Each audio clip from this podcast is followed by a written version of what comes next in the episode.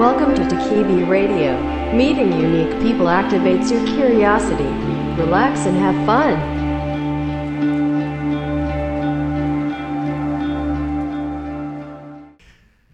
まあ、そこから始まりましたね。また、第二のカーペンターズがそこでまた聞こえてきたんですが。その子何も歌ってないけどねい。や、その子ね、またその子も、その子は目指してたのは、まあ、ドコモショップの、まあ、D 社のうん、D 社の。同じ派遣社員やってますけども、うん。まあ、目指してるのはアイドル目指してたんですよ。へすごいね、ちゃん。と事務所入って、それこそえ、おいくつぐらい？だってもう二十歳過ぎてるでしょ？そうですよ。まあ、当時はまだまだ許されたのかな、うん。アイドルそれぐらい。うん。今だとね、だってそうですよね。10, 10代も初めのローティーンからじゃないと、うん、アイドルなんかって、二十歳過ぎて、まあ、D ショップで D ショップでやって、働きながら、で、レースクイーンやったり、あとはテレビにちょい出たり、へえ。あとは、えっと、スタンドインって言って、あの、役者さんとかが、あの、芝居に入る前に、あの、カメラ位置とかをああ、決める。決める役,、役者の仕事ですよね。まあ、まあ、華やかな。は花屋まあね、まあ、今思えばね。まあ、今思えばいろいろありますけどね。まあ、そこで、僕は一回音楽を、まあ、ストップしてるじゃないですか。うんうんなので、まあ、じゃあ彼女に、じゃあサポートをいろいろしてあげようと思って。うん。あしてもらうんじゃなくてサポートしようと思ったの。うんまあ、いろいろあってお付き合いすることになったんですようん、まあ、とその流れだろうね。だからな、例えば今、もうあれですけど、まあ、なんだろう、えっ、と、慶村、慶村、慶村哲也さんとか、うん。あの辺とかが、なんか、主催するパーティーがあると、必ずその事務所に呼ばれて、その事務所の社長と、その周りの自分のスタッフ、まあ、いわゆる、一番一押しのうん。女の子を連れていくって、呼ばよく呼ばれて、うん。だからゆ結構有名なパーティー行って、で、必ず夜電話かかってきて、あの、迎えに来てって言って、車で迎えに行って、車持ってたの持ってない家ですよ、実家です。実家の車。C までしたけどね。まあね、でもね、あまあね、いろいろあったもんね。本当にそんなのばっかだったよね。うん。女の子もね、なんか不安になっちゃうしね。彼氏迎えに来いっつって C まで、どこまで迎えに行くの？六本木とかに？いやそうです、六本木もそうですし、普通に銀座もそうですし。まあもう終電も終わるような時間でしょ？で、それでその子が住んで横浜っていうか、まあ、青葉台の方なんで、調布から銀座港区来て、そっから246です。巨大な三角形を描くっていうれ。でもね、嬉しかったですよね。え？嬉しかったですよね。呼ばれるのが？呼ばれるのが。うんねあの当時って、いや、俺もそんな、なんか新卒で頑張って車買ってさ、うん。うんなんだっけな、オペルか。ああ、オペルですか、うん、もうなんかいきなり会社だよ。オペルの何ですか？オペルアストラって言って、ねあ、それ、僕じゃない、オペルのオメガワゴン乗ってた。まあよく壊れる車だったんだけど、まあまあね、腐っても会社じゃん。うんで、調子乗ってね、乗ってたけど、うんなんかカーナビとかもついてんだけど、なんかほぼ動かないね。うんで、今と違ってスマホのナビなんかないからさ、うんなんかまあもう、地図なんて頭に叩き込んでさ、まあ、ほとんど東京都内だったのね、うん感じですもんね。女の子迎えに行ったりとかさ、遊びに行ったりとかして、なんか会社の行き帰りも多分使ってたもんな、俺なんか。うんまあ、よく走ったよね。都内のよくわからない道を。うん。ですよね。いや、でもそれすごいな、深夜の青葉台までうん。行って、もうじゃあ家帰るこれ3時とか4時そうですよねんでも心は満たされてるみたいなね。まあ楽しいよね。うんうんで次の日仕事でしょ、そうですね。だからもう本当に、もう、ね、眠くてもやっぱり、そのね、彼女と一緒に過ごせることが。うん。まあそうなると次に来るのは、まあいろいろ段階がもっとね、近くなりたいってなっていくじゃないですか。うん、そうだね。同同同棲しようとか。そうですね。で、まあ結局行くとこまで行って、うん。まあ、えっ、と、婚約、結納したんですよ。うは、はい二十歳そこそこで？23子ですね。早いね。23、3です、22から25までお付き合いしたのかな。うん。へえ、早い。ですね。でまあいろいろあったんですけども、まあいろいろあったんだね 結局彼女とは、まあそうやって結婚を、籍を入れる、せ結婚することは、まあ、結局結ばれることはなく結ばれることなくって。で、ふと気づいた時に、やばい、このままだ。で、もうアメリカに戻るなんて頭はもうその3年間は一切なかったので、あああ、そっか。もう3年間それにドブドブと。それが歌になってますけどね、ルーム301って歌があるんですけど、へえ。住んでたマンションの話なの。一緒に住んでた時の。それどこにあったの？それ。池尻とか？違いますね。えっ、と、あれですよ。あの、なんだっけ。しあの、高井戸ですよ。甲州と、はいはい。あの、はカンパチが交わる交差点あたりです。なんか、あるね。あの辺にマンションね。ねちょっとうん、歴史のある感じの。うん。うん、701? 301あ、。301。ちょうど昨日聴いてたな、自分の作った曲。301。何階建てだったの？3階建ての301です、ああ、じゃあ一番上だ。へえ、ちょっと懐かしくなっちゃうね。懐かしいですね。うん本当になんかもう最後のね、悲しい感じの時は、やっぱり、オレンジ色の空が窓からね、差し込んできて、まあね、あの辺になるとね、そんな高いビルとかないからうんうん、綺麗なんだよね。綺麗なんですよ夕日がね。ちょっと新宿とかも遠く見えてね。うんうん。まあ、でもそこで本当はもうまずいなと思って、うんちゃんと自分が音楽をやれる、仕事としてやれることをやんなきゃダメだなと思って、だってもう25だもんそうね。ですよね。うん。そこで探したのが、まあ、見つけたのが、あの、まあ、今の、えっ、と、まあ、本間さんっていうプロデューサーですね。うん。そこの事務所がアシスタントを募集してるっていうので、で受けに行って、結構応募あったみたいですけど、200人ぐらい来たらしいんですけど、うんその中で取ってもらって、そうか、じゃあもうそこからアメリカに戻ることはなかった。なかったですね。うん戻るって選択肢は僕の中にはなかったですね。じゃあ何扱いになってんのそれ？バークレー的には。おお、だから何もですよ。何もないです。帰ってこない扱いいや、別にそんなのもう5万といるんじゃないですか。ああ、うんえ、でも入学をしたんで入学許可は降りたあ降りただけで、要は入学はしなかったっていう扱いになった。はい。それ面白いね。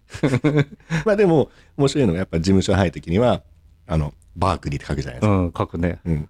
みんなで一応、えーたんです。通ってはいないですけどね書いていないで。すけどね。いろいろありましたよいろいろ。へえ。その本間さんっていうプロデューサープロデューサー、作曲編曲のプロデューサーですね。まあ、ポルノグラフィティを当時はずっとやってたので、当時売れてたもんね。もうめちゃめちゃ売れてましたね。うんだから、アゲハチョウだとか、あの辺全部はその人の作曲ですから。うーん。アシスタントっていうのはもう本当にそういう音楽に関わるアシスタントができる。すそうです。もうすべてですね。あの、まあ、基本的に個人事務所なので、うん。もう、あの、お付き合いされてる女性のケアとか、あまあ要は音楽に関係ないようなこともそうですうん含め、まあとにかく弟子みたいな。そうですね。まあ、弟子ならいいんですけどね。まあね。なかなか、門とはやっぱりね、開かないですね。うーん。今でもその本間さんとお付き合いは？あ、あの、結婚式にも来ていただいたりとか。で、お店にも来ていただいたりとか。そっかそっか。そこはじゃあ、まあ、い いろいろありながら、うんいろんな扱いを受けながらも、まあでもまあ、あそこの事務所いたのが本当のまあ、プロの現場だったので、そういうなんかこう、駆け出しの頃ってどういう生活なの？もうずっと泊まり基本はもう事務所にいることがほとんどですよね。で、何かあった時に、要はアピール合戦なので、同じようなアシスタントいくつもいるので、なので、アピール、その場にいなかったら、仕事を振るってもらえるチャンスの時にいなかったら、それはそれで、お前にに力がないっていうふうに見られちゃうので、高橋さん以外にもそういう同じ立場の人がいた。えっと、全部で、僕合わせて3人いましたね。へえ。え、ね、泊まりも？えーと他の2人は、えっと、まあ、1人は九州から出てる子、で、もう1人は、えっと、実家がちょっと遠いうん。じゃあずっといるじゃん。人いるんで、僕は実家がね、うん帰れちゃうから。で、帰りちゃうし、僕は事務所のまま絶対嫌なんで、うんあの、月あればすぐ家帰って、で、何かあったらいますよアピールをしてっていう。うん一番体力も万全な状態に。そうです、そうですね。へえ。え、じゃあその3人で、まあ競争っていうのも変だけども、チャンスつかみ合戦。そうですね。まあ結局は、まあ、誰もチャンスはつかめなかったっていうか、まあ唯一僕だけじゃないですかね、関係性を持てっていうのは。うーん。あとまあ、事務所で、し事務所がもらってくるコンペとかそういうのは、今僕お話はいただけるになったんで、うん。ただって言ってもね、まあコンペなので、取らないとお金は発生しないので、まあ唯一、そこの事務所から出させてもらった曲が、あの、え、え、え、けもとさんうん。にキープしてもらってるっていうのが、うんまあ一番の、僕の中での大きな実績はそれだけうです。ん。それ以外僕の音楽の仕事は、まあ、それこそ企業の、あの、プロモーションビデオにつけるような BGM とか、うんあとはアニメですね、アニメの劇版って言うんですけど、要は後ろでアニメやってる時に後ろに流れてる効果音だとか、あまあ、効果音っていうか、まあ、曲ですよね、短い。あと、ラジオのジングルとか、そうですねラジオのジングル FM の。ううんーん。まあ、そっか、だからミュージシャンというか音楽家としてもいろんな仕事があって、うん。ただそのいろいろそのなんだろう売れてる曲を書くとか要は曲コンペ通るからプロだとか、うん。まあやっぱあのコンペ通ってそれこそみんなに知られるようになか流れたらいいなって一番あるんですけどただプロってやっぱお金を作ることじゃないですか、うん。お金を作るにはなんかなんだろう3つ大事なことがあると僕思ってるんですよねうんうん。そのお店も含めてうん木。漏れ日のサウナボヤージも含めて、で音楽の仕事も含めて、うんもっと言うと生き方ですねうん。最近すごく気をつけてる3つがあって、うん。人の役に立つようにうん。人に必要とされるように人に喜んでもらえる生き方をしていけるように心がけていきたいなって、それはそのまま全部仕事に当てはまるかなうん。人に必要とされる仕事、うん。人に喜んでもらえる仕事、うん。人に、えー、と役に立つ仕事。うん。それはもう下の従業員にも、えー、と音楽の仕事をする時にもうん。もっと言えば人と接する時ですよね。まあ家族もそうだし、うん。友達もそうだしっていうそこをちょっとしっかり心がけていかないと特に僕の場合組織にいるわけじゃないので、うん。人からの尺度っていうのが見えづらい生き方ではあるんですよね僕はどう見られてるのかとかそっか。そういった意味では、なんかまあ、ちゃんとしたっていうのは失礼だけど、ちゃんとした組織にいたことがない。ないそうですねおっしゃる通りですね、うんまあ、そういう高校を途中で辞めてっていうのもそうだし、うんそのミュージシャンにあプロデューサーに弟子入りしてみたいなところもそうだけど、うん。まあまあ言ってみれば普通の組織ではないもんね。ね。まあ、上下関係はうん。絶対あるけれど、まあバーなんてでもそれがまさにね、うん。できてないと。絶対にお客さんまた来てはくれないですもんね、ねとんがったお店ってあるけど、うん。まあまあ行きたくなくなっちゃうというか、まあ自然と行かなくなるもんね。そういうもんだと思いますよね、驚きばっかりはなんかうん。飽きちゃうし、うん。ね、それこそ女の子とか口説くのに驚いてもらおうとか、こうん。う、サプライズ的にみたいなのだったらあるけど、まあ、俺もそんな年じゃないしね。まあ、今もミュージシャン的な活動は継続、そうお仕事をいただければ。いつでも。いつでもって形ですね。どんなことを今やってんの？今そうですね今直接的な案件はいただいてないのであのお店ねは開ける前だとかそれこそお店を人に任せてる時間っていうのは基本的には家で、えー、とアレンジの勉強ですねう。もう、あの、今具体、具体的にやってるのは、バイオリンアレンジだとか、あとは、ブラスアレンジってうん。言って、あの、サックスだとか、トランペットだそういうところをもっと精度上げていきたいな、っていうので不やってますね。思議だよね。でもそれはもう趣味っていうものでもないし、うん。まあ誰のために頼まれたからやってるわけでもない。うん。自己研鑽に近いな。もう、本当今、古頃さんおっしゃってることありますね。腕磨き。自己研鑽のためですよね。うん。それをいつか使うかもしれないから。うん。そそれともなんかもっとその、なんだろう、自分の中での興味みたいなものが強いの？いや、興味は正直、あの、僕音楽の入り口ってそんな感じの、うまあ、今お話しした流れじゃないですか。うん。多分好きで音楽をや、好きだなと思った瞬間なんか一回もないんですよね。うん。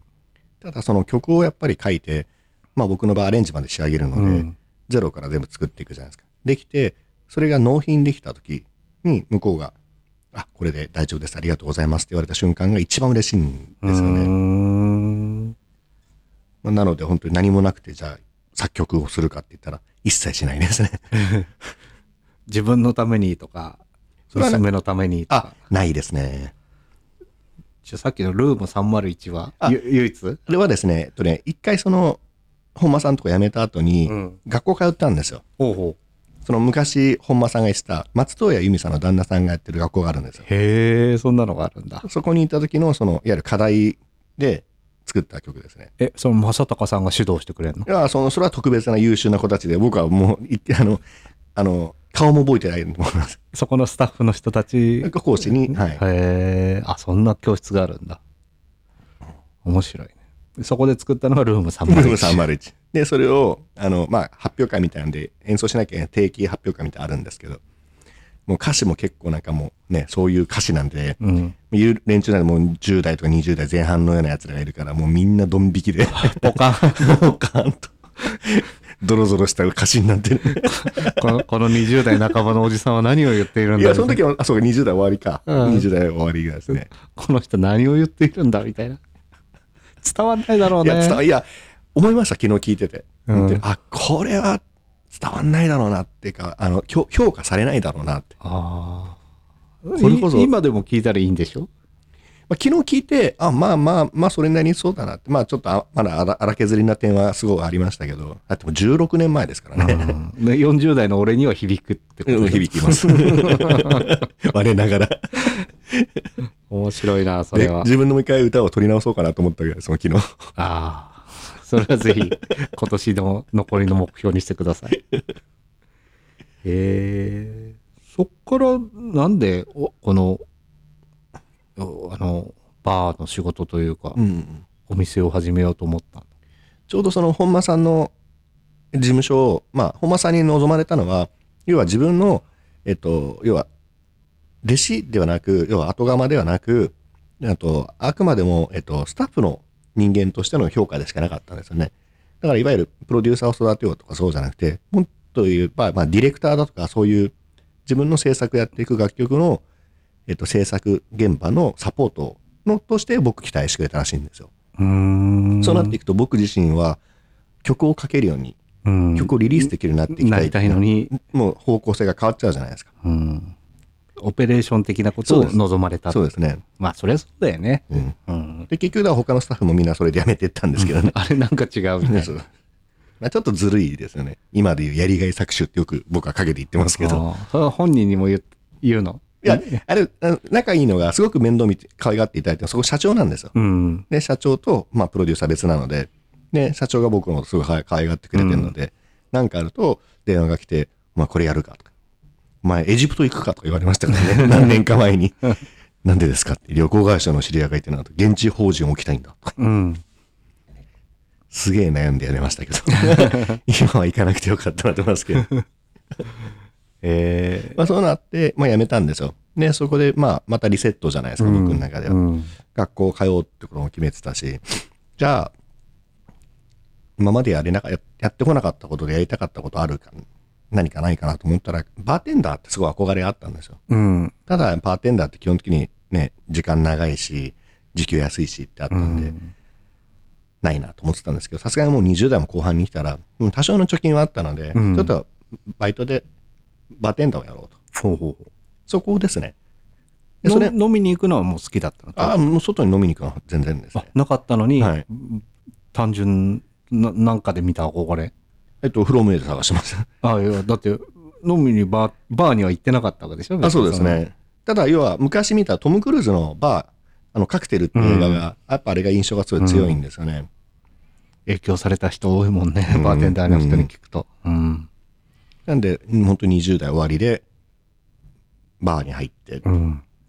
フロム A で、はい、フロム A で見つけて。フロムエで見つけて。それ、何？また渋谷とか？あ、えっと、あれですよ。あの、大塚家具の裏のとこです。ああ、新宿の。そうです。じゃあ、結構今も近いじゃない？今もありますよ。あ、まだあるんだ、それは。はい飲みに行くの？いや、もう今行かないですね。さすがに。多分行ったことあると思いますよ。あの、デンアクアルームって。大きな水槽がある。ああ、結構、まあ本当にザ合コンとそうか、そうです、そうです。だか口説くような感じのとこだよね。らもう何年前だだから12年前。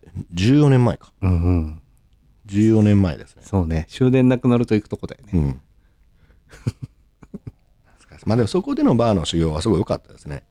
上の人たちがまあ僕と天然大して変わらないんですけど、うん。まあすごい厳しいバーの修行を積んできた人たちなんででしかも年齢も年齢で入ってるじゃないですか。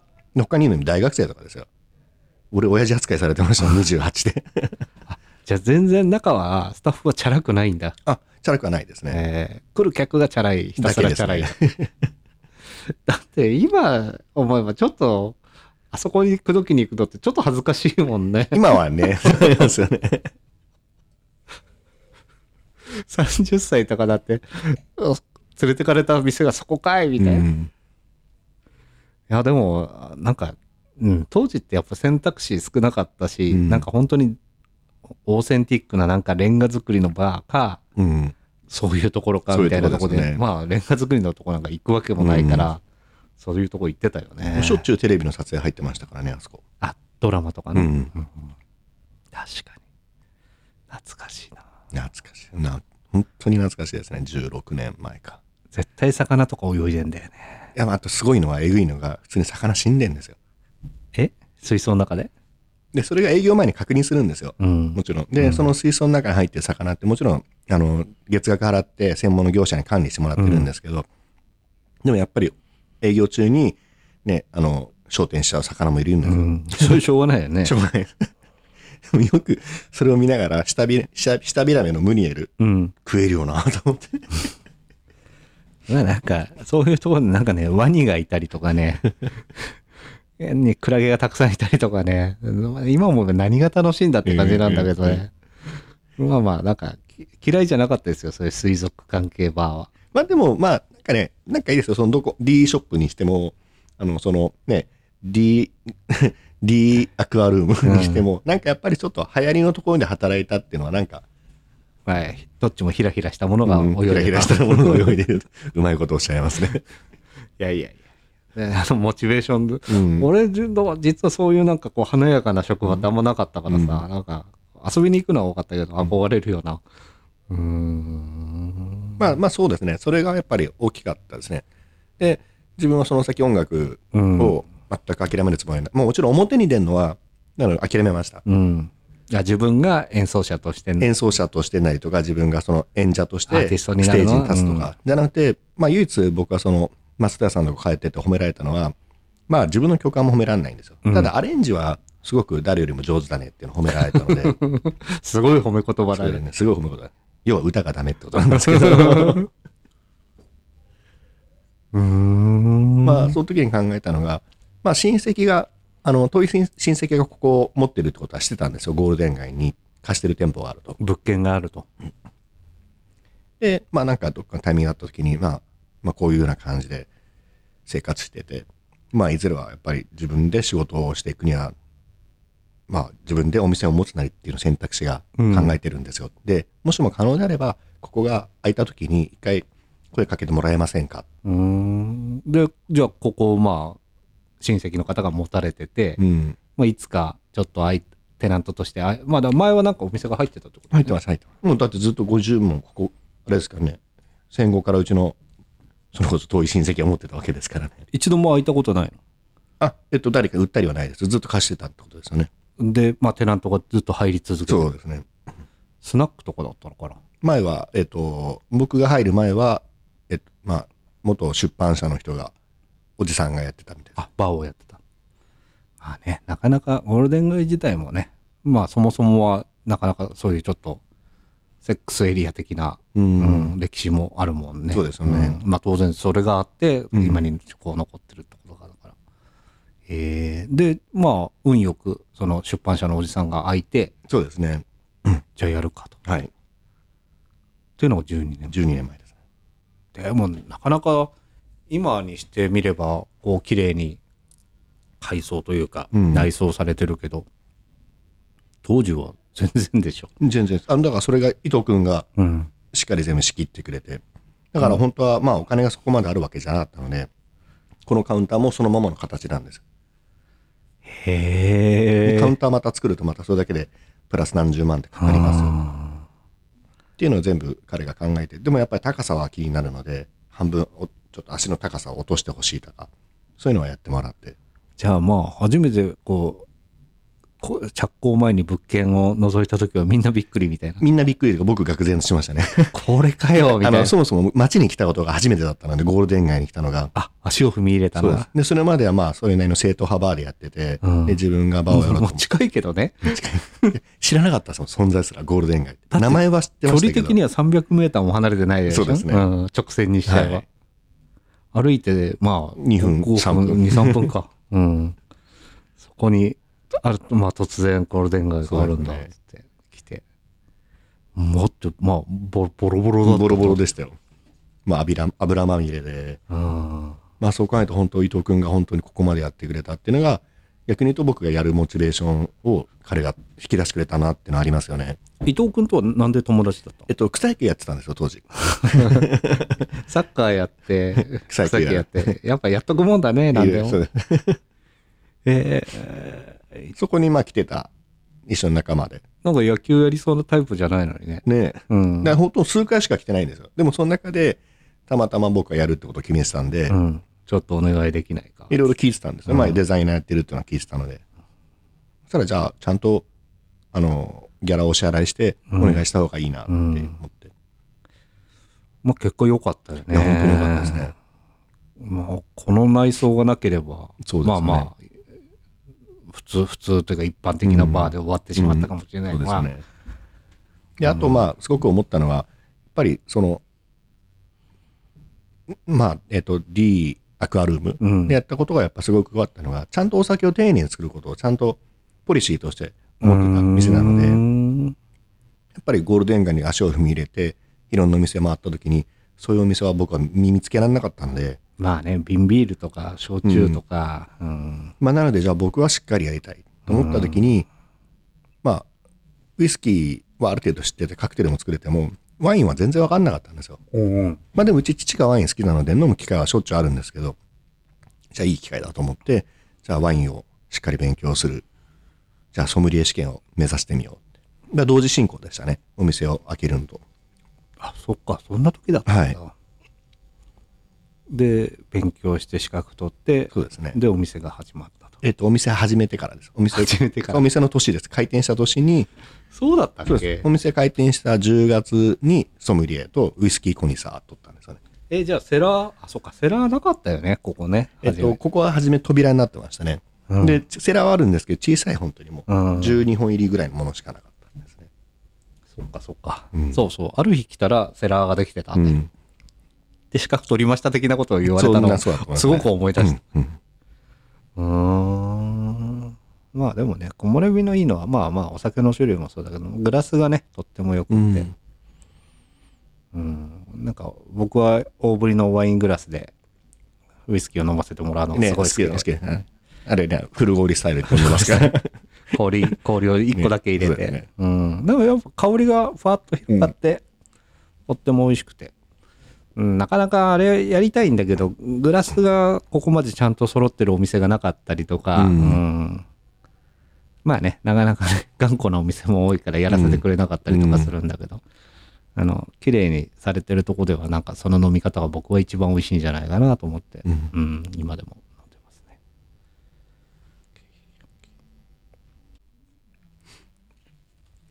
よいしょ。まあ、じゃあちょっと、はい。おトイレ休憩を挟みまして、だいぶ一本目の赤ワインが開いてそうですね。美味しかったです。ありがとうございます。さすがソムリエ。今、お店だと、まあ、2階のサウダージだと、お酒は何が一番出るの？一番はやっぱりワインですね。うーん。ウイスキーじゃなくて？まあ、えっと、女性のお客様はやっぱりシングルモルトよりもワイン召し上がる方が多い。いうのとあと男性もやっぱり女性飲んでると一緒にワインって形が多いです。うん。まあ、だフード的にはほとんどかすごい軽いおつまみ程度。そう、チーズ、生ハムって形ですね。あの、あれ、今やってるのはな、イチジクじゃなくて、イチジクとか、あとエリンギの燻製やってたよね。ああ、昔やってましたね。れ美味しかったないや、もうね、そう、皆さんおっしゃっていただけるんですけど。いうん大変なのあれ。や、大変は大変ですよ。1時間、まだ1時間ぐらいでできるんですけど、ただ一番大変なのは、まあ今、お出ししたら変わるのかもしれないんですけど、僕がやってる時は、作ったはいいけど、一回もお客さんに提供されないまま1週間ぐらいで経過して、味見すると酸っぱくなってる。もあうそれがもう嫌で嫌で。一度燻製するとなんか酸味が進行しやすい、ね。しやすいです。だから一番美味しく食べれるのが、作ったその日の冷えた状態。うんそう、何度か、本当にね、エリンギを薄く薄切りにして、スモークして、塩かなんかかけるんだ。そうです。うん。家で何度か作ってみたんですよ。うん。うん、美味しかったよ。やっぱりあの、冷めてからの方が美味しいのね。ね。うんうん。ちょうど程よく茶色というか薄く茶色が色がついて、見た目的にはねなんかこうチーズに近いような感じになって、味も酸味とこうエリンギのちょっと旨味みたいのが出てきて出ますよねうん、あれは傑作だと思うけどな、またね、ポイントがなんか、何時間もかかって燻製するってね、あの、イメージするんじゃじゃないですか。でもあれって本当に短時間調理っていうか、強火で、まあ本当に中華鍋が一番いいんですけど、うんうん。煙を回した状態で、まあ本当に表面2分、裏面2分とかそんな感じで、冷凍は効かないんだやっぱり。えっと、冷凍はあれですね、えっと、刺身とかは冷凍にしてからやった方が美味しいですね。エリンギの場合は、あ、冷凍にしないです。うん、いやじゃあそうすると早くお客さんが来てくれないと作った甲斐がないあ、なる、あれですか？えっと、できた後冷凍ですか？そうそうそうあ、それはやってましたね。あなるほどやそれは別に味変わんないんだ味はまあ、まあそんないろんなことがあっても、まあね、一日誰も来なくて、サウダージ状態だった僕には結構、もういいやってなっちゃいましたうね。んでも本当美味しかったなで、この間でも久しぶりに作りましたね。うんお店に出すようにって。で、スタッフにこういうの作ってたんだよっ食べてもらって。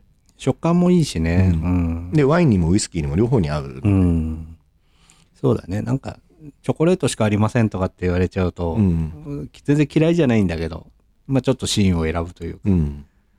うん、エリンギ食べてチョコレートぐらいがちょうどいいかな 確かに。じゃあでも本当にフードが少ないってことはまあん？飲み一本で来るというかうん。お食事してとかそうですね。まあよく2軒目、3軒目。まあうちもしもっと言えば3軒目のバーみたいな形なので。アフターとかそうですね。まあアフターって言ってもうちのお店は、あの、水商売の方ってほとんどいらっしゃらないので。おまあじゃあどっかで食事されて、うん。まあえー新宿に移動してきて飲んでくれるみたいなそんな形ですね。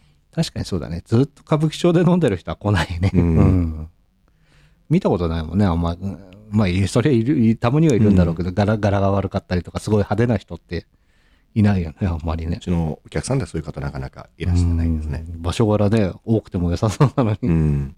確かに。キャバ嬢とかクラブホステスさんとかってあんまいないな。あれでもなんかオープン当初よりし照明というか明るくなった？さすがですね。うん。もう12年じゃないですか。うん。やっぱり、えっ、と、いろんな電気系がやっぱりダメになってくるんですよね。で、上はテープライトって言ってバーのバックはいはいバックらしてるんですけ LED ど、のねそうです。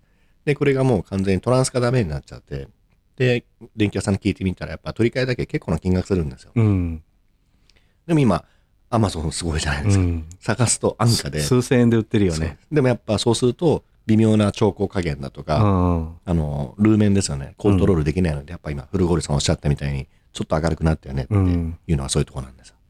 結果明るくなってよかったかもしれないね。そうですね。まあ、もう本当は、ね、あの、お店の雰囲気がやっぱり、吉高くん作ってくれた雰囲気があれがそうだと思うので、ちゃんとまた調光を聞く、もうちょっと調光を聞く、ライトを入れ替えたタイミングで変えうん。たいけど、ねえ相当薄暗かったもんね。そうですね。と今どっちなんだろうな。なんかね神楽坂とかにある、えっと、名前忘れちゃった。風車とかっていうバーって行ったことある、ああ、ちょっと存じ上げないですね。風車とか風車とかっていうバーだったんだ、まあまあ、そこなんか昼の2時ぐらいから全然オープンしてるんだけど、まあ暗いのよ、うん。広さ的にはまあまあそれなりバーとしては広い方なんだけどなんかもう明かりがちっちゃいこうドン・キホーテとかで売ってるさあのカップ型のキャンドルあ、ありますね。がなんか一つ二つついてるぐらいで、なんかもう間違えたところに来たんじゃないかってぐらい、うん。お化け屋敷なんじゃないかってぐらい暗くて、はい。まあなんかそれは多分そのお酒とかの味とかあとなんかこう触る食感五感みたいなのを感じてくださいみたいなコンセプトで、意外にこうバーマンは明るいいいおじさんなんだけど、うん。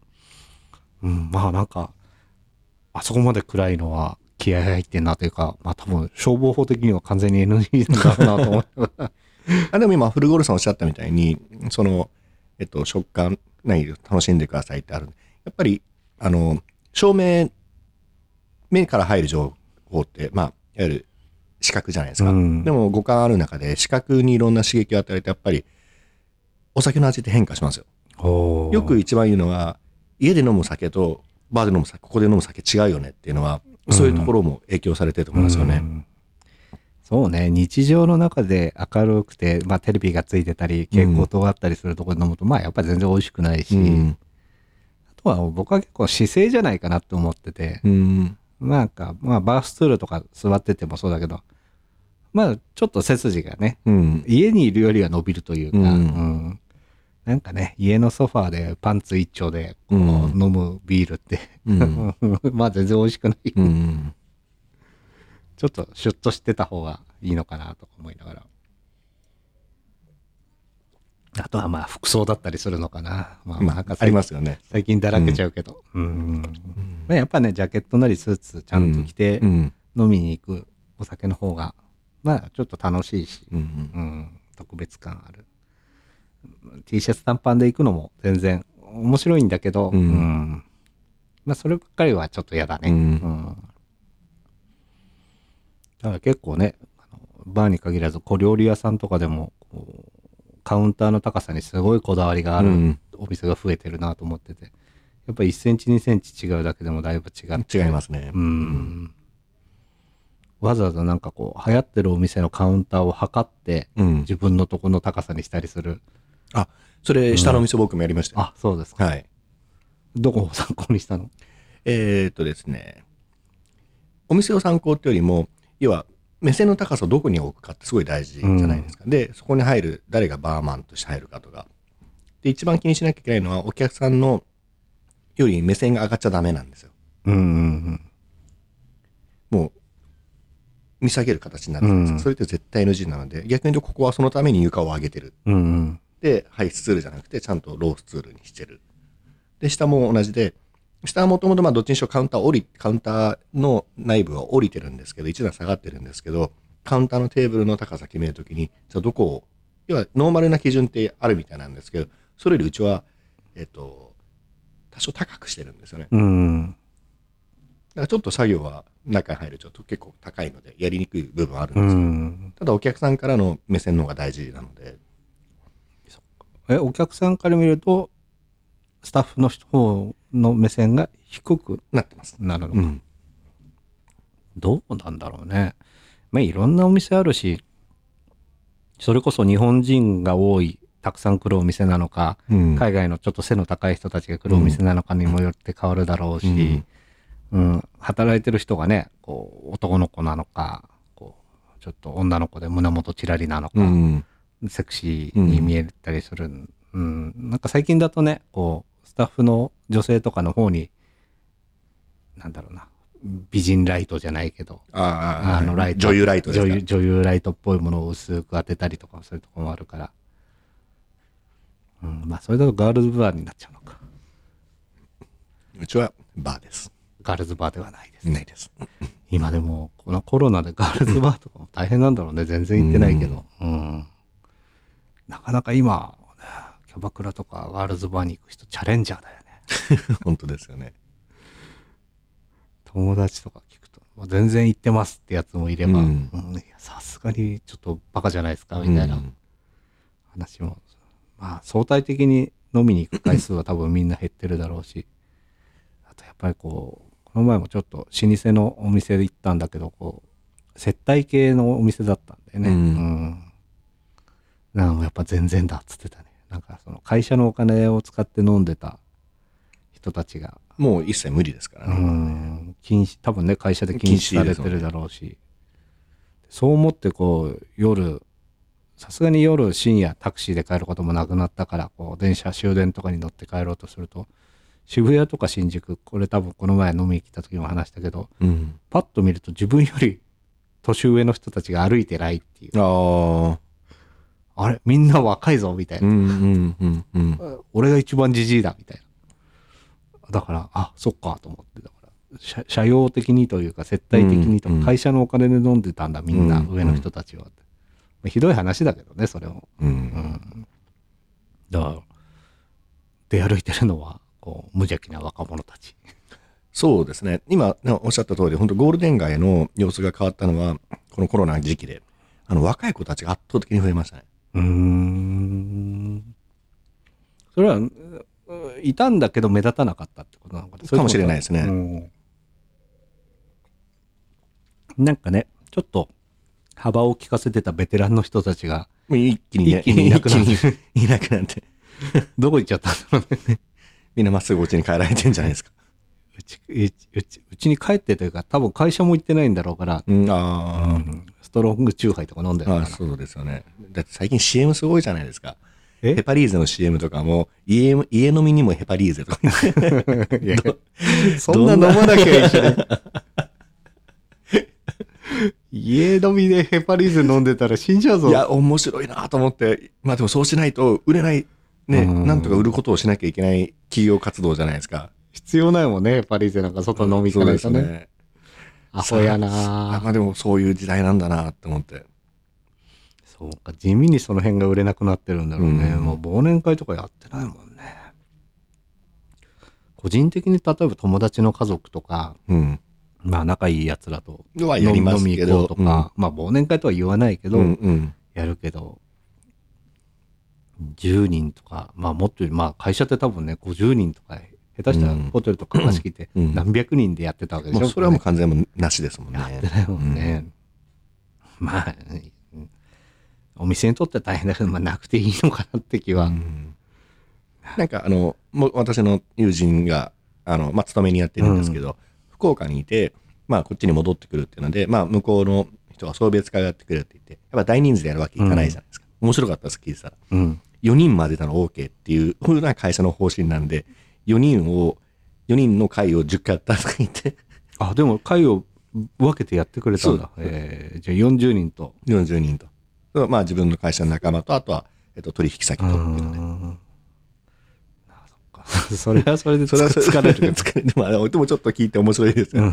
そうなんだ嬉しいけど。10回もやんだみたいな。まあ一番リスクが高いのは、その主役が一番リスクが高いってことでね。うんまあ、あと、まあ、会社的にも、その彼の会社的にも、ね、自分発信で出すわけには絶対いかないので、うんまあ、あくまでも取引先が呼んでくれてるならば、みたいな条件付きだったらしいですけどね。ん そうか。まあでも、ゴールデン街で言うとね、やっぱさっきも言ったように、2次会、3次会がメイン。まあ、うん食事できるようなお店もあるけど、そこだし。で圧倒的にうちのお店も、あの、お仕事絡みでうんいらっしゃる方がもう、もう、ほぼゼロですね。うーん。そっか。あじゃあ、スーツ着て、うん。10時ぐらいにやってくる人たちが来なくなったなっちゃいましたね。まあ、しょうがないよね。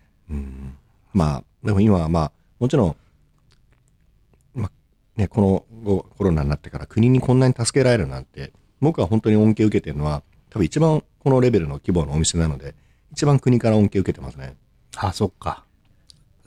でも、まあ、そんな莫大ではないし、ですねでも店舗として認めてくれてるし、はいまあ、従業員さんもいらっしゃるから。何百万かはね、確かにね。そんなことなかったもんね、今までね。うん確かに。まあ、それは僕も感じます。うんあり、ありがたいなとは、うんまあまあありがたいです。うん。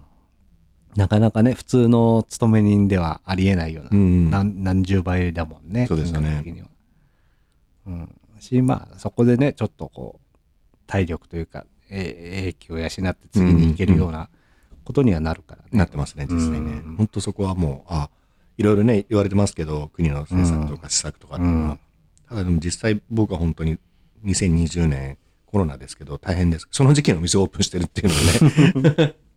そこもちょっと手当てしてほしいよね。頑張ったぞ手当みたいなね。まあでもまあそれに、それに値するぐらい、あの、国に助けてもらってるなって認識ではいるので、だとしたらできることは、あの、僕にできることは今の従業員にお客さん来ないからって言って、まあ、ちゃんと雇用を守った方が。そうですね。だからそんなに今お客さん来ない、いらっしゃらない日もあるんですよ。すいませんって言われるんですけど、いやいや、すいませんって言わなくて大丈夫ですよって。そうだよね。ただ、やっぱり暇で複数従業員いると、やることって結局、ね、皆さん一緒じゃないですか。あのーなんだろう、仕事を探さないじゃないですか。できること。え、どういうこと？あーなので、まあ、要はサボってるってことです。え？スタッフの方は？そうです。だって何もすることなかったら、だからすることあるはずなのにお客さんいないと、携帯いじってたりとか、ああ、グラスを磨こうとか。例えば掃除をするとうんか、それこそ、ね、ワインに関してもウイスキーに関してもまだまだ知識が追いついてないので、ちょっと勉強しようとかそうん、そこには行かないんだ。いかないんです。だからたまに抜き打ちで来て、みんな焦って、みたいな感あじで。で、行くよとは絶対言わないで、で、いつも来るような感じになって、不意打ちで、まあ、それもちょっとね、なんか、やらしいっていう捉え方もあるんですけど、自分の中で。でもい、やいや、それはいいんじゃない？うん。うん。でもね、かつて自分が雇われた時のことを考えると、うん、間違いなくサボってるなってわかるので。うん、まあもう、うんみんなそうだよね。癖でスマホいじっちゃうもんね。うんまあでもそこ指摘してあげるじゃないけど気づかせてあげて、うん自分のなんね同じ時間スマホだとかゲームとかに費やすよりはどうせ経ってんだったらこういうことやった方が、うん。うん将来何十倍にもなって帰ってくるよとか、なんかもうちょっとお前も面白い人間になれるよじゃないけど、うん。それを教えてあげれば、うん、まあ別になんかそのムカつくからスマホをいじってるわけではないし、うん。まあ、単純にそこに考えが及ばない。まあそれが若さとか、うん。まあ、人の未熟さだから、まあ、あと、まあ、お店の、まあ、特徴として、その、いわゆる複数で立ってることでは、誰か監視っていうか、あの、上上上下関係がある感じじゃないじゃないですか。うん。上は一人。で、基本も、下も一人ですけど、まあ、今は大学生なので、うん必ず、その、もう一人ナレーターのところにフォローついてもらってますけど、まあ、その二人が、その二人のやりとりも面白いですけどね、たまに抜き打ちでいくと、何やってたのって、えっとですね、同時出しの練習をしてました。嘘つけみたいな。ただ結構なんだろう今多分若い人たちってはっきり言った方がいいから、うんうんスマホをいじるのは1時間に1回にしてねとか、まあ仕事中はいじんないでねっうん。ていうと、まあ普通に理解するよね。本当です。うんあの、まあもちろん言い方っていうのはすごい大事だと思うので。お前よみたいな感じでいくと、ねうん多分全然こう、うん通じなくて、うん。数字と分かりやすさ、うん。うんあの、何回までだよとかっていうと、なるほどね。うん、結構そこをちゃんと守るというか、さすが子育ての先輩ですね。うん、いや、まあでも、若い人とか、自分ね、経験がない人って、うんそこが分かんないというか、僕らはなんかこの根性だとか、気合が足んないみたいなこと言われたけど、うん。じゃあ気合って何ポイントなの？みたいな、うん。うん、話になると、もうなんか時間と回数とかで、うん。何でも僕は言ってあげるようにしてて、うん、そうすると、うん、まあそれを超えちゃうと自分の中でのなんか背徳心みたいのも出てくるだろうし、うん。まあなんかもうちょっと真面目にやんなきゃなみたいなのも感じるだろうし、うんまあそれを守ったやつがいるのも確かだけど、まあうんそれはそれだよ、う。うんんただ大抵の人は結構そこ悩んでるというかもう本当癖でなんかサボっちゃうとか、うんスマホいじっちゃうみたいな子の方が多いんじゃないかな。うんそこは結構意識してるけどな。立場的にまあ年齢もありますけど、やっぱり、教えるじゃなくて気づかせてあげるってことすごく大事ですよね。うん。昔だったらぶん殴っておしまいだけど、そうですよね。ふざけうんんな。まあ、まあでもなかなか今ね、そうですね。あの、まあ、友達っていうのは、まあ、一番かやっぱ夫婦関係とかでもそうですけど、うん。やっぱり、自分を、なんだろう、自分の思いを伝えるとかっていう時に、うん。なんか、どういうふうに伝えるのが一番いいのかなって、すごくこの年齢になって難しいなと思ってきましたね。うん。ちょっとね、10年前ぐらいの方が素直なところもあっただろうし、うんなんかまあ多少嘘がつけたんだけど、うん。この年になると結構その嘘がつけなくなってくるというか、こそう、そうですし、なんかもう、あ、いいやいいやにならないんですよう、ね。うん、そ うそうそうそうそう。まあちょっと真面目に向き合いすぎじゃねえかって自分でも思う時があるんだけど、それあるよね。なんかこう、いい意味でも悪い意味でもいい加減さがちょっとなくなってきたというか、こう、うん。うん。まあ、もうちょっと、もうちょっとっていうか相当いい加減な人間だっただろうって思い返すことの方が多くて、うん。僕、過去思い出せないです、本当に。思い出すとなんか恥ずかしくて。え、うわ、ん。こんな、あんな適当なことやってたのかとか、いろいろ思うし、うわ、親にめちゃめちゃ迷惑かけたな、うなんて。ん、まあそういった意味でまだちょっと傷が生々しくてね、ほじ、ほじくれない、かさぶたが固まってない状態なんだよね。もうほんといろいろ皆さんすいませんって感じだけど。あとなんか全然話はちょっと変わるんですけど、まあ、木漏れ日はゴールデン街の中にありながら、ゴールデン街とは距離を置いているのか置かれているのかそこってなんか結構特徴的だなと思っててあの、両方だと思います。あの、村八部って言葉あるじゃないですか。はいはい あれって村八部の意味って面白いですよね。双方にとって村八部っていう意味らしいんですよ。だから村全体がどっかのね、高橋さんっていう農家を、そう、えーあの、なんだろう、えっ、と、冷たくしてるんじゃなくて、うんもう、もう決まった契約みたいな形ですよね。だから2割しか、8割しかっていう形で、双方分かった感じでお付き合いしてるのを村八部っていう、みたいなこと聞いたことあるんですよ。じゃあ村八部っていうとネガティブだけど、うん結構バランスが取れてるっていうことなんじゃない都会的な関係双方にとってってことですよね。うんなので僕は本当村八部だろうな。自分で、自分であえてそういう風な感じで、距離を取ってるわけじゃなく、距離を詰めてってないだけであって、で、向こうも別に、向こう、向こうは組織じゃないですか。僕以外は組織。まあ村だとするその教と、教会とかってことでしょ、うん商店会とか、うん。まあでも結構ねいろんなお店が増えたし、うん。まあ誰がオーナーなのか店長なのかわからないようなお店だったりとかあと最近なんかちょっと行かなくなっちゃったけどあのなんだっけレモンサワーうん。のおしゃれなブ,、ブックスだはい。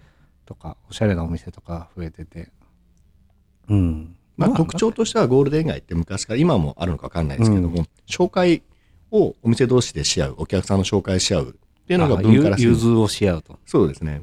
それはもう僕が12年前やった時からすぐいろんなお店の、ね、店主さんが来ていろいろ説明はあのいろいろ教えていただいて、うん。まあそれで分かった上でじゃあそういうのをやめようで来ていただいたらやっぱ行くとかってあるじゃないですか。うんで、僕は来ていただいて飲んでいただいたら、何をするかって言ったら、飲みに行くんじゃなくて、えー飲んでいただいた相当のワインを持ってお礼に行くっていう。なかなかそれも特徴的だねそ そういう形、そうしたらもう向こうもわかるじゃないですか。うん。まあでもね、あまあそういうスタイルなんだってね。ただ、あの、礼節は、あの、礼節はちゃんと守りたいので、来ていただいたら、何かしらのお返しをするっていう。えーじまあまあそれはサウダージスタイルだとして、一回のボヤージュスタイルで言うと、今どうなんだろうね。その20代の若者たちはどうこの街で映ってるのかな。どうなんですかね。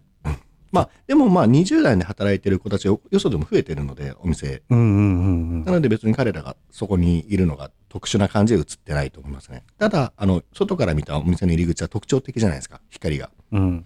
まあ、なので、まあ、おそらく注目はされてるみたいなので、まあそういった意味でも、まあちょっともう世代が、街全体が変わりつつある。そうですね。ううんん。12年前だと早かったんだけど、うんまあ今だとそれが、まあうん新しいニュースタンダードになりつつあって。あると思いますね。うん確かにそれはそうかもなうんまあねなかなか僕も他のゴールデン街のお店行くかっていうと年に1回行くか行かないかぐらいだし、別にそれが嫌とかそうじゃなくてうんおもろびで飲んじゃうとまあ大体もう美味しいお酒でお腹いっぱいになっちゃうから まああと帰るかみたいな感じ？うんありがとうございます。いやいやいや。なんかね、一日の締めくくりが適当なお酒だと、うん。翌日に響くんだけど、まあなんかちゃんといいお酒飲んで、すっきり帰ろうみたいうん。な。変わったんですね、僕らもね。うん。まあでも本当にいろんなお店が増えたなと思って、ここに限らず。あの、今、神田とかすごいね、飲み行ったりする？神田はないですね。う。ん。まあ老舗的なお店も残ってるしうん。ちょっとおしゃれだったりとかあとなんだっけミッケラーっていうビール屋さん？クラフトビール。を出すお店があるんですか？うん。渋谷の丸山町の方がでかいんだけど、はい。神田にもあって。まあもう内装とか驚くよ、うん。もうほんとただの人ん家をのぶち抜いていあ、そ、そっちの方のすごいよなんですか？うんえ内装ってまあまあなんかその立派なこう看板っていうか中のなんかシンボリックなものはあるんだけどもう断熱材とかもむき出しだし、えうん。ああ、うんなるほど。でもなんかそこにこうちゃんと一人の女の子とか一人飲みの女の子とか来てうん。ビール飲みながらパソコンいじってみたいな、うん。はいあ なんかああすげえなとか思いながら。ねえみたいな。うん、なんかい結構こう神田のあの焼き鳥屋とかのイメージがちょっと変わりつつあるっていうか。でそっからこの前さ、まあ、結構飲んで酔っ払っちゃったからさ東京駅の方に歩いて帰ろうっつって、はい。神田から乗るのもなみたいな、うん。まだ10時前ぐらいだったからさ、うんそうするとあの辺まだ今すごい工事してるんだけど丸の内の方に抜ける細い道があってさでだんだんだんだんこうビルの様子が変わってきてさ、はい。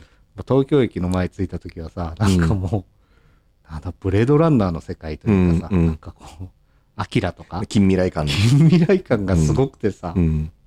一通りね、東京駅の工事ね、大体大きいのはもう、大体もう終わりましたもんね。うんさっきまでいた神田は何だったんだみたいな、それ今度逆やると面白いですよ。東の方から、え浅草とかあっちの方から、要は丸の内に向かって歩いてくると、またそれはそれで面白いと思いますよ。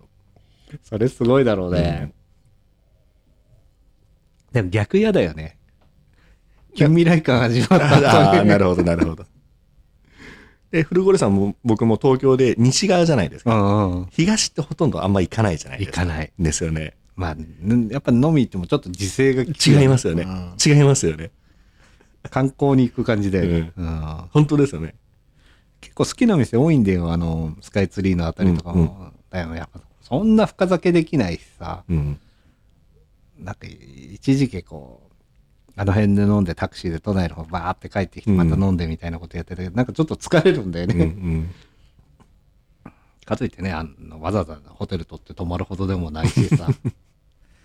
もうちょっとあのね西側カルチャーがあの発達してくれるとっていうかね。まあ、まあ、まあ、ない、ないですよ、西側カルチャーは。まあ、中中央線はさまだ吉祥寺とかさ、うん中野とかあるけど、京葉線とかさ小田急線ね。小田急線とか、あの辺がもうちょっと頑張ってくれてね、うん。さっきの高井戸じゃないけどさ、あの辺とか、うん、盛り上がってでも調布ってなんか最近すごいうん。美味しいお店増えてんだよね、イタリアン。あ、そうなんですか。うん。とかねハンバーグ屋さんも美味しいとこある、うん。ハンバーガうん。あれ？ロッテリアじゃなくてですか？ーロッテリアじゃなくて。もう高級ハンバーガー。グルメバーガー。グルメバーガー。駅前はねだいぶね、うん。あのパルコのところとか、ねまあもうだいぶ前だけど地下になったりとかさ、うん。ビッグカメラできたりとかしてさ、変わったけど。うん。なんかねもうちょっと楽しめる場所というかねあればいいなと思って。まあなんかちっちゃいバーとかねそんなのもあるんだろうけど、うん。まあ行かないわなうん、そうですねう。ーん。多摩川でビー缶ビールでも飲んでた方が楽しいね。うんそれだとね。そっかそっか。最後にというか、だんだんこう後半になってきて、こうさっき元カノの話はお聞きしましたけど、結婚されたじゃないですか。はい。あれ何年前？結婚したのは2014年ですね。じゃあ結婚6年。7年目ですあ、ね。7年目か。そこそこきっかけというか、きっかけは、えーっと、結論から言うと、まあ、母の死ですね。お母さんはでも僕ね、多分このお店でお会いしてるんでね。そっかそっか。ん母ね、2回来てくれてるんです。オープンした日、えーっと、来て、まうんあ、お祝いで、まあ、こけら落としですよね。うんオープンする前か。で、その後に父と一緒に結婚記念日かなんかで新宿でご飯食べて、うん。サプライズで来てくれた時に、多分古堀さんいらっしゃった。で、そうなんだよご紹介したんですよね、多分ね。そうそう。なんか多分8、え、何年も10年前はまだ。うん。ししっかり、しっかりされた、なんかこう、ん？ご夫婦に紳士的っていうのは変だけど、なんだなんだろう、なんかしっかりされてる人だなっていう印象が残ってて。そっか、お亡くなりになられたのは何年前？2013年ですね。ん。で、まあ、当時、その時に、まあ、僕人生で、あの、親にご紹介したのは、まあ、さっきお話しした20代半ばの時の、うんまあ、D ショップのうん。女の子と。女の子と、で、今の妻だけなんですよね。うんで、紹介、うんえっ、と、2011年ぐらいか、まあ、お付き合いしてて、うん。で、まあ、うちゃんと、うちの両親に家族に席を作ってもらって、ご飯食べるときに彼女を紹介してって、まあ、ちゃんと段階踏んでって、うん。で、実家でバーベキューをやるとか、そう話したら。うん。必ず彼女も呼んで。ってので、うちの母と、まあ、なもうちゃんと面識っていうか、交流も年に何回もあるような形だったんですよね。まあ、そんなんで付き合って2年、3年目の時ぐらいですかね。まあ、母がちょっとあの、休止してしまったんですよね。まあ、それがあった、ちょうどそれ亡くなる1週間ぐらい前に、まあ、うちで恒例のバーベキューあって、うん。で、母に言われたのが、あなたはね、今のこの子と結婚しないの？って。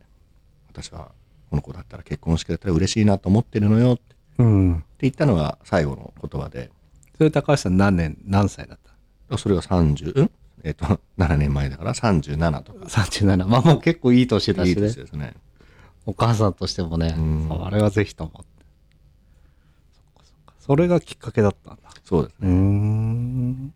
まあ、心不全だったんで何も兆候なかったんですよ。結果それが最後の言葉になって、まあだから彼女に対しては申し訳ない気持ちで、まああのまあ、父に言われたんですよ亡くなってバタバタした時に、まあ、もちろん、ね、いろんなてあの、まあ、お通夜なりお葬式なりっていうふうにやっていくじゃないですか、でうんうん。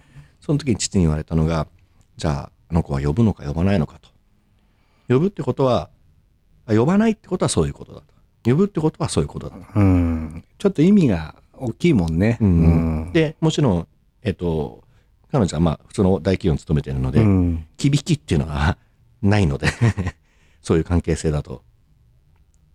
ああ、そっか。知り合いのみたいなことになっちゃうってことか。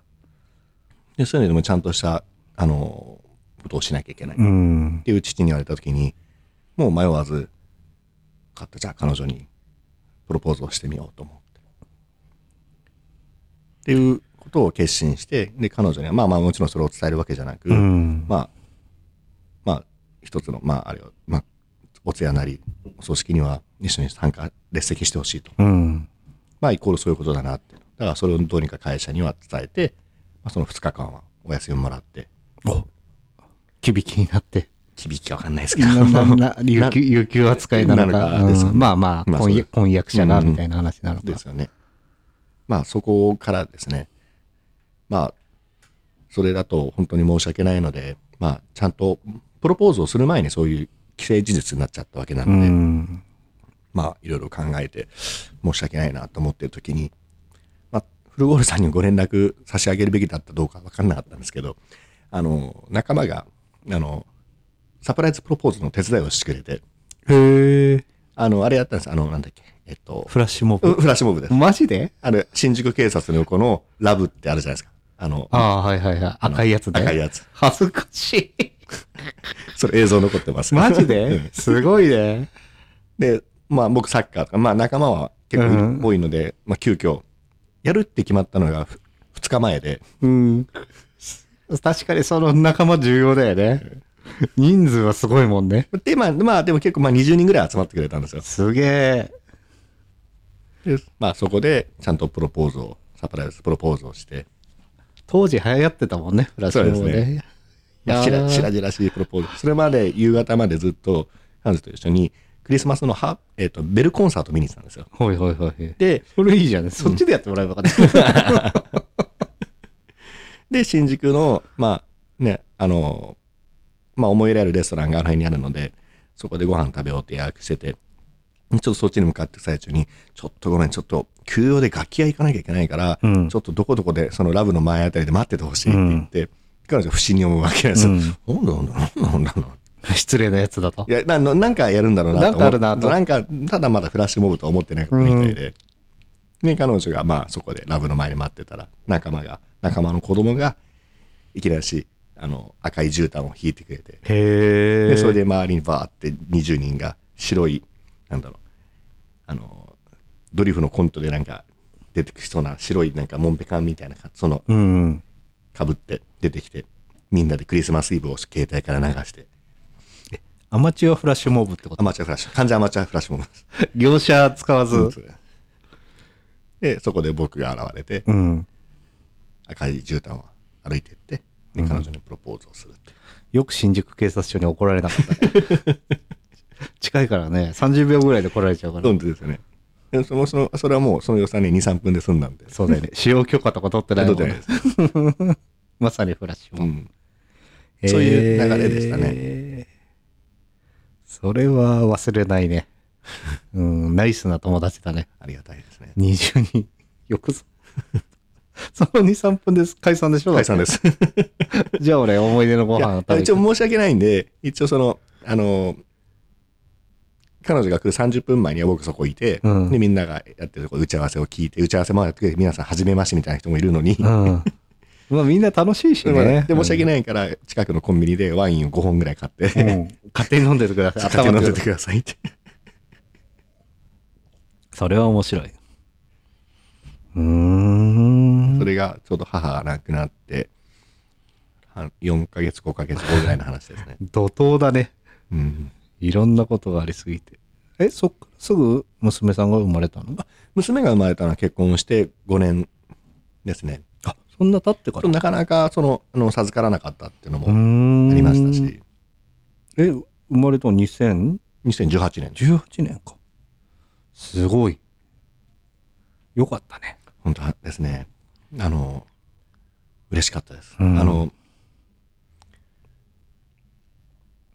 なんか一緒に食事行った時に、うん。あの、彼女になんか、ね、報告来たんですよ。でも報告来る瞬間にうん何を言うかってすぐ分かったんですよ。うん。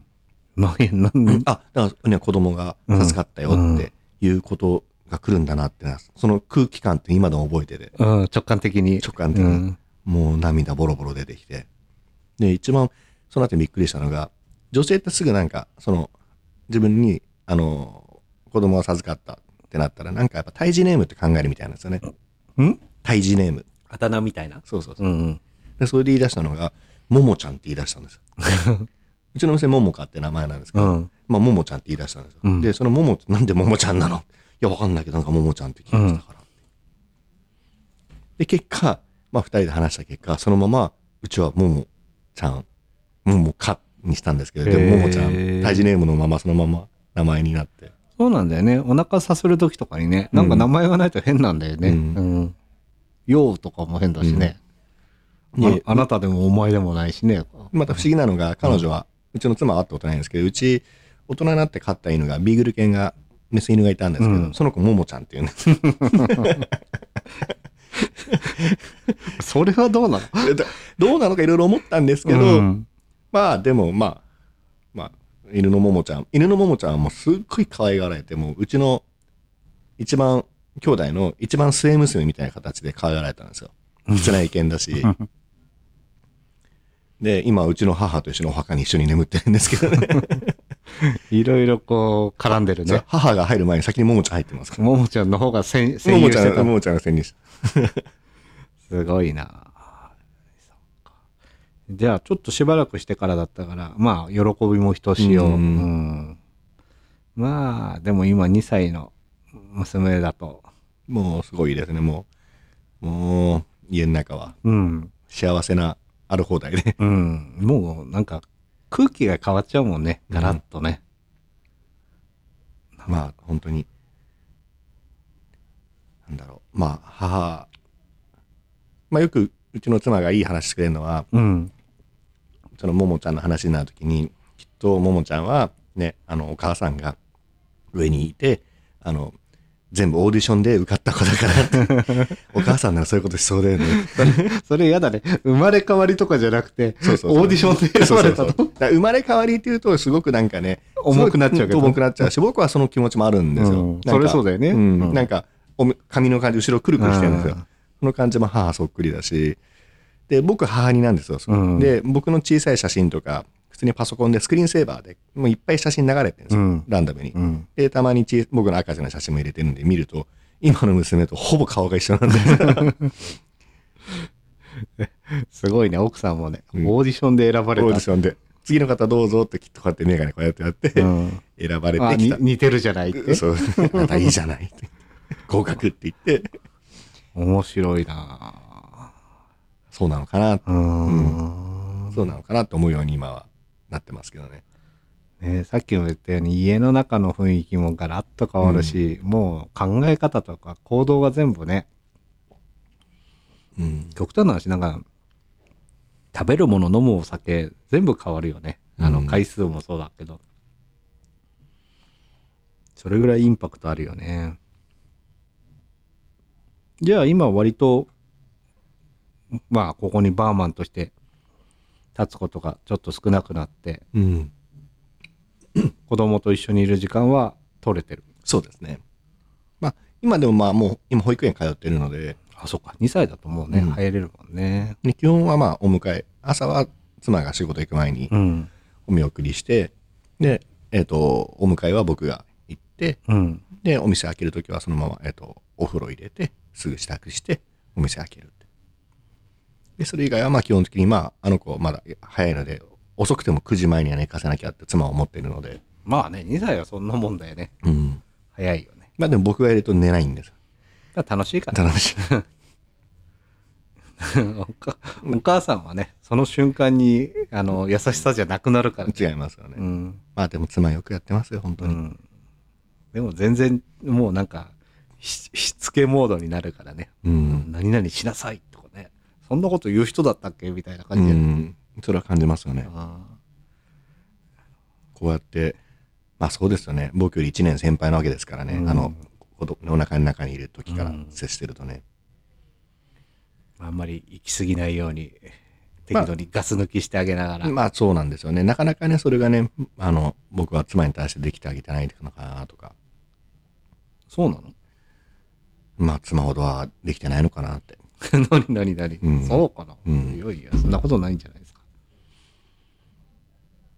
まあでも、面白いのが、なかなか寝ないんで、うん。まあしょうがないからって言って、まあ妻に寝かしてあげたいじゃないですか。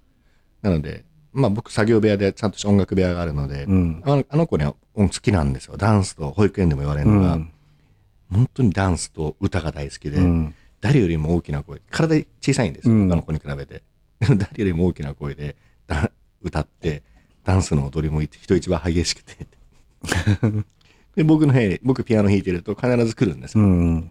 まあ楽しいんだよで、ね。抱っこ抱っこって言って、やるのが、こうやってババタバタ手をやるんじゃなくて、ちゃんと指一本一本でピアノの鍵盤叩くんですよ。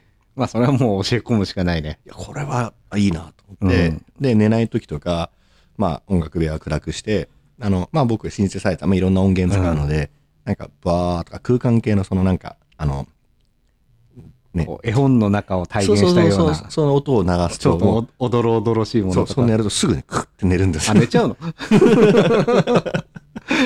そこで盛り上がるんじゃなくて？、寝るんですよ。へで、あの、僕、まあギター練習とかで、あの、バックのトラックでうるさい音鳴らしてても、うるさく、うるさい方がむしろ寝るんですよね。ん。まあもうな慣れっていうかね、習慣なんだろうね、それがね。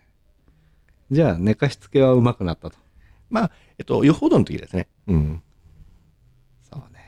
あ、2歳ぐらいだと、うん、母親の、そば、うん離れないので。離れないだろうし、うんまあその分母親のね、負荷というか。負荷がねうんすごいねストレスってほどではないんだろうけど、うん好きだからね、うんうんずっと構っちゃうから。まあ、今は特にテレワークもうちやってるので、まあそうするともう、やっぱ彼女は辛くなっちゃうみたいですね。ああ、そんな厳しいの、テレワークって。だってあの、まあ、えっと、取引先と電話をしなきゃいけない時とか、やっぱり近くで騒がれちゃったりとか、あと、マウス持っていかれて、仕事にならないとか、しょうがないから、まあ、まあ僕夜ね、仕事やってるので、やっぱりどうしても時間はやっぱ普通の人とずれるんですよ。うんまあ朝からってなかなかやっぱ厳しいので、できる限り早い時間に起きて、じゃあ、まあ公園連れてってあげてとか、まあ5、6時間潰して、うん外で潰して、うん。まあでも、うん5時間も6時間も外の公園にいられないじゃないですか。まあ2時間とかが無理な限度なので。うん。で、行ったら、最近は富山公園です。うん富山公園意外といいんですよ。すごい、すごい広いんですよ。丘になってたりとか、そうそうそう。いろんな芝生もあるよね。そうで、遊具もあるので。うんで、そこで一通り遊んで、で、疲れさせて。疲れさせて。で、彼女好きなのが下の店好きなんです。へえ。その工事の時から、コロナのね、自粛期間から遊びに来てるのもあるんで、あそこに来て、早くも酒場デビューしてる。そうなんです。そこで、まあ、音をちょっと大きめにして、うん。やるとダンシュダンシュって言って踊ってるんです。へえで、。そこでまあ、お昼取るなり、おやつを食べさせるうなり、最近そんな、明日もそれやんなきゃいけないんですけど、まあその時間だと周りもやってないだろうけど、周りの店の人が見たらびっくりするだろうね。だだカウンターに普通に、カウンターテーブルに腰掛けてるんで、うん。あれなんあれおっかと、みんな、取ってる人みんな木漏、れ日変わったんじゃない？人格変わったな、みたいなね。村八部とか言ってたのに。まあでも昼間なんで。いや、まあそうだけど、結構みんな見てるからね、まあそういうのはね。いいじゃん、微笑ましい。うんそんなの時代なんてありえなかったもんね、この辺だとね。えーじゃあ最近のもっぱらの楽しみは、そういう遊んだり、そうですね。家族団らんするのが。うんまあ、僕が言うのもなんだけど、やっぱりすごくね、一生に一回しかない時間だから、うん。うんもう、とことん付き合った方がいいよ。ああ、そうなんですか。皆さんおっしゃいますよね。うんやっぱり2歳、3歳、4歳、一番可愛い時期だよって。うん。可愛いもそうだし、まあもう二度とないのは間違いないからね。うん。まあそれは何でもそうなんだけど。僕も妻も言うのが、新生児とか、うんまだね、乳幼児見るじゃないですか。うん。懐かしいよねって言っちゃうぐらいですからね。ちょ、まだ1年ちょっと前の話だみたいな話ですけど。ああ。あとはもうたくさん写真撮っといた方がいいね。うんうん映像は見返さないけど、写真はね、うん飾っとけば見るから。うん。まあもう本当に時間とか。まあそんな派手な場所に行く必要は全然ないと思うけど。まあ、あと一つ面白いお話が、うちが、えっと、お店から行くと歌舞伎町を通っていくじゃないですか。うん。で、大体買い物するのも、やっぱ歌舞伎町を通っていかないとどこにも行けないんですよ。うん。あすごいですよね。今でこそ歩きますけど、本当に、あの、うちの娘の歌舞伎町で言えばもうすぐじゃない。で、椎名林檎より早い。早いです、早いです。で、ロボットレストランのあのギラギラしたところを通って、はーって眺めて。最近はもうもちろん2歳歩くんで、うんロボットレストランの正面のところでバタバタいじって遊んでるし、なかなか、なかなかないもうなんか。テレビのドキュメンタリーのなんか、ね、歌舞伎町の孤児みたいな話か。まあ、そういう写真もいっぱい撮ってあるんで、彼女が大人になった時には、なんか、まあ、彼女にとっては当たり前かもしれないけど、人に話したら面白がれるネタがもうすでにできてるっていうのは、まあ、引くよね。普通のね、人だってなかなか来ないようなところを。まあ、で、下でお弁当を食べる時に、うんまあ、スープもあげた方がいいなと思ったんですけど、マグカップないんですよ。うん。で、彼女ぐらいが持ってそうなやつだと、まあ、カクテルグラスしかないので、うんでも薄いの危ないんで、うん。ちょっと熱いカクテルグラスがあるんで、そこにスープを入れてあげて飲んで、うん。普通にカクテルグラス飲んでる バーで。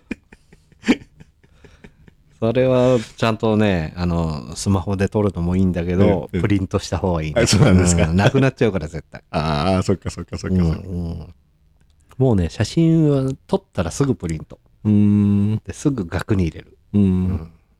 なるほどな。うん。絶対そうしないと見なくなっちゃうから。うん。アルバムも見ないじうん。ゃん。うん壁なんか一つの壁潰してもいいぐらいでうん。飾るとね、まあ嫌でも残ってくよ。あ、一つそれだと、うちすごいいいのが、あの、まあ、Windows PC でもまあできるかできるんですけど、うちずっとパソコンにスライドで流れてるんですよ。要はあの、えっと、スリープモード、スリープじゃなくて、スリープか。うんうんスリープになった時に、えっと、スクリーンセーバーが起動するじゃないですか。そこで、えっと、写真に選択して、それをランダムにすると、全部撮ったやつが PC に入ってる写真が全部ランダムに流れるんです。おお。もう嫌でも毎日見てうです。でももちろんね、もう本当ね、1万、2万枚も入ってるやつなんで、あ、懐かしいこの写真。それこそ僕のね、あの、赤ちゃんの時の写真もそこで流れてくるとか。へえ。あれ、あれおすすめですよ。いいですね。うん。うんうん。普通にうちに母もしょっちゅう出てきますし。ああ、バーバだみたいな？いや、バーバとは言わせないですね。言わせないんだ。うんすごいな。いや、でもそのロボットレストランと2歳児って面白いね。面白いですよねうんでもっとシュールですけどね、本当はね。だって、その後、ホテル街通り抜けて家帰るわけなんで。うん。まあね、まあそこにあるもんはしょうがない、しょうがないですもんね。まあ、ラブホテルにしろピカピカしてて綺麗だったりとかね、うん噴水とかあったりするとそうそうそうね。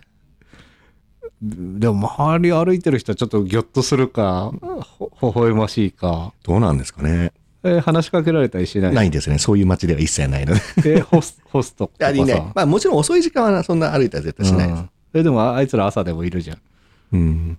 まあ、歩くとしたらまあ、まあ、い遅くても夕方までしか歩いてないんですけど、あの辺は。じゃあまあまだちょっと掃除してるスタッフの人ぐらい、そうですむしろ本当人は少ない時間帯なので。本格的なね、絶賛営業中の時間に歩き出すと結構人気者になるかもしれいや、それをやっちゃダメですよ、親としては。ない。え？そんな時間にうん歩かせちゃダメっていうのは考えはありますね。いや、でもそれ、小学校とかだったら当たり前になるしさ、あーまあもう隠しようがないじゃん。まあそうですよね。だって別に、ね、高橋さんがそういう職業なわけではないし、うんまあそういう職業が悪いわけではないけどさ、うん、もういいんじゃないっていうか、まあでも、すごい子供になりそうだな。ちょっと面白いですね。あ面白い。いね。うん。中学生ぐらいでもう普通に多分知り合いがいるんだもんね、うんこの辺に。うーん。やっぱね、六本木あたりに住んでる子供とか見てもなんか、おーすげえなと思うけど、うん。この辺もさらに強烈だよな。なかなかいないですよね。うん。最近それこそもうちょっと歌舞伎町から上に上がった大久保とか、うん。あの辺も栄えてるよね。なんか、一時期のその原宿とかと同じ以上にうん若い女の子とかが遊んでるというか。コロナ、コロナ禍の前なんてもう、もう本当すごかったですよ。新新大久保の駅、本当普通に改札抜けるのに、ガードくぐんなきゃいけないんですけど、うんガードからもう人がも溢れちゃってう溢れちゃって、進めない。進めないです。で、今はまだコロナ禍ですけど、それでも今あそこは、やっぱり人が多いでうす。ん。完全にだから人の流れが変わったよね。うん。面白いなと思って。原宿とかどうなっちゃったんだろうね。お竹下通りとかね。本当ですよねえ。まあ減ったんだよね、きっとうんね。あそこはもう完全に地方からですもんうね。ん。池袋とか、まあ大久保とか。だから、おっさんとかね、ちょっと年取った人たちが山手線の下側に集中して、うん新宿、東京から下の方でね、有楽町とか品川とか田町とか。若い子たちはみんな上に行っちゃって、そうですね。面白いな。人の流れって変わるんだな。まあ、ももかちゃんが、椎名林檎にならないように。ならないよな。なってもいいのか？別に俺な、何が悪いのかいいのかは、ちょっとあの人の椎名林檎については全然知らないからわかんないんだけど。歌舞伎町の女というと、なんかそのイメージがあったりとか。うん。いいですね、でも、盛り上がった街で。最後にちょっと、こう、マイフェイバレットシングスというか、はい。最近これいいなとか思うものがあったら、聞いてる人に教えてもらいたいんだけど。うーん。音楽でも、まあ、映画でも漫画でも。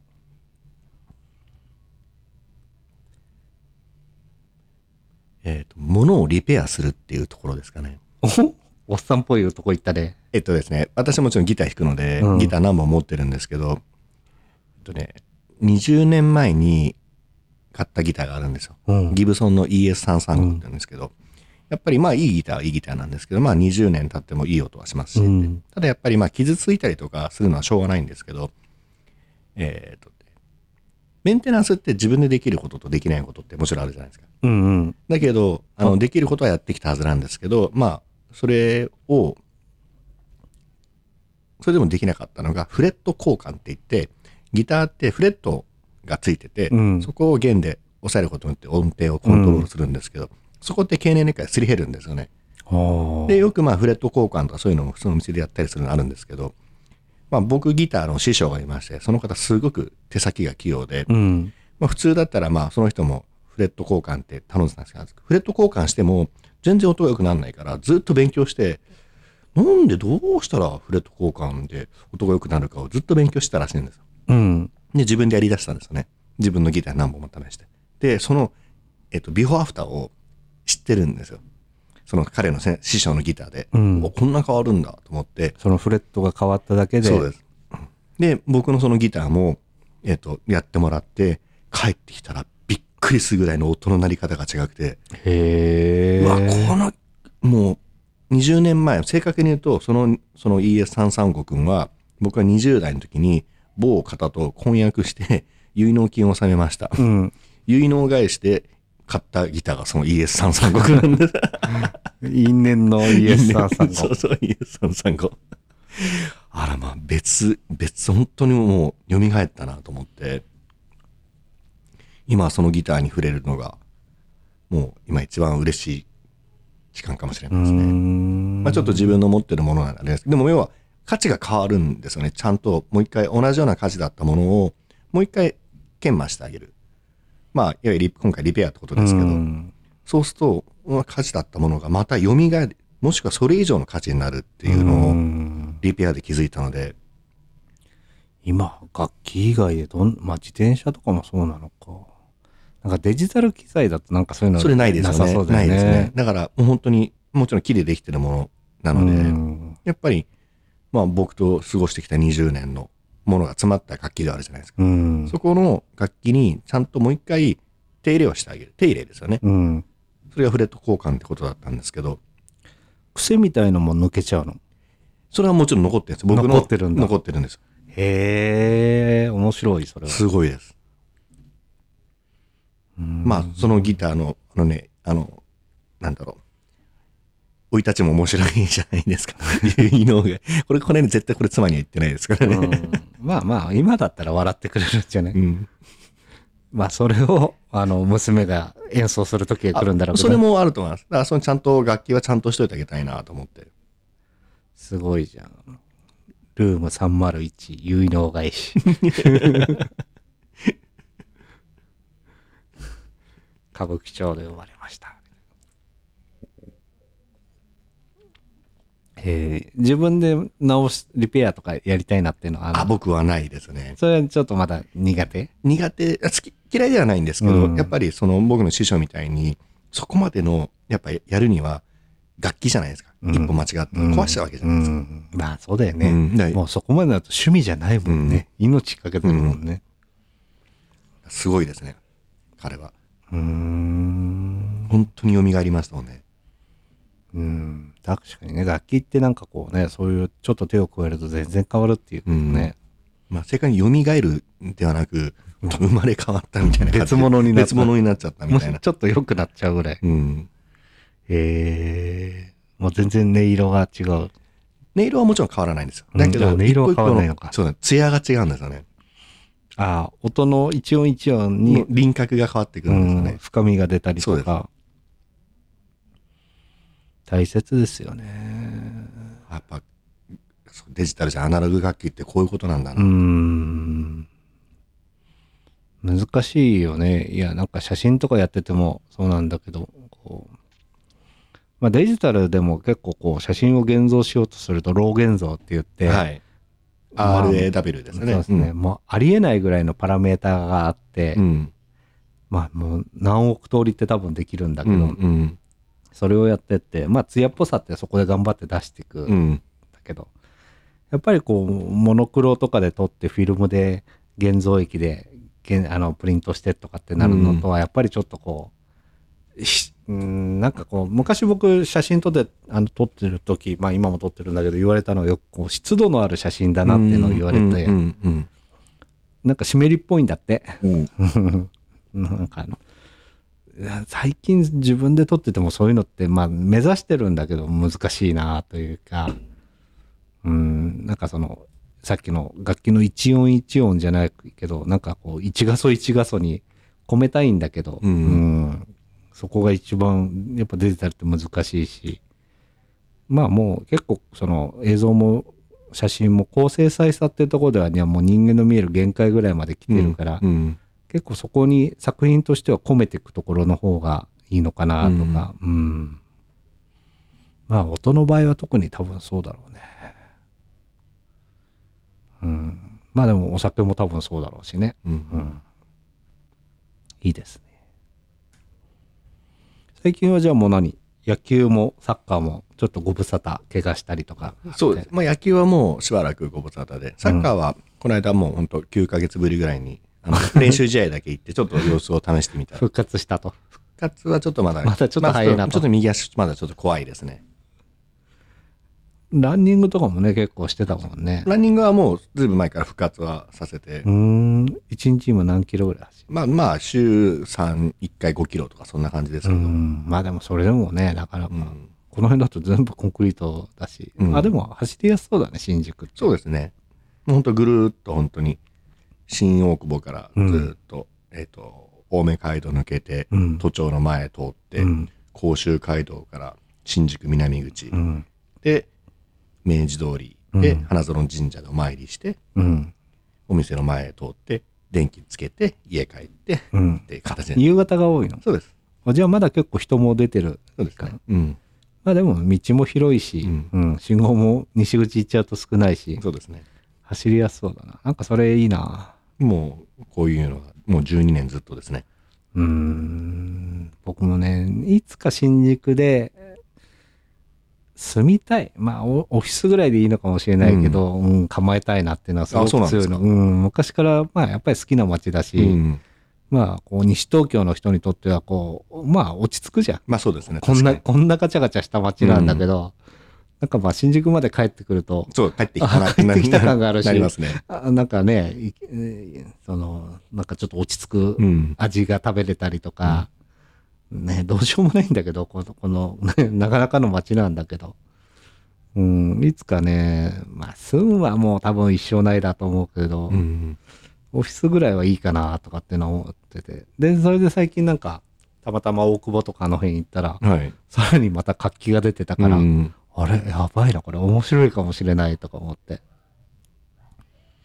うん、ちょっと考えてますね。うん。お外の音がだいぶ賑やかになってきた。だといいんですけどね。え、うんいや、キャッキャキャッキャ聞こえたから。まあちょっと長くなりましたけど、いろいろお話が伺えてよかったですというあか本当にこちらこそなんかいろいろお話しさせていただくと、走馬灯のようにいろいろ思い出してくるじゃないですか。まだ傷は浅いですよね。傷浅いですかね。いや、このまま傷の深さは変わらないんじゃないですか。お、言ってくれるうんね。うん。まあ、すべての始まりは10 17歳からか。うん。何年だ ?27 年か。うん。びっくりだね。山谷飛鳥ちゃんですよ。え？山谷飛鳥ちゃんですよ。ああ、その、カーペンタカーーズ。ペンターズ。山谷飛鳥さん、あの、この方、ラジオを聞いてたら、ぜひ、木漏れ日お待ちしてます。コンタクトしてください。なんか、僕もお会いしたいな。最後に名前言っちゃった。いやいやいや、いいと思います。というわけで、今日は新宿ゴールデン街の木漏れ日サウダージからお届けしました。じゃあまた。バイバイ。ありがとうございました。バイバイ。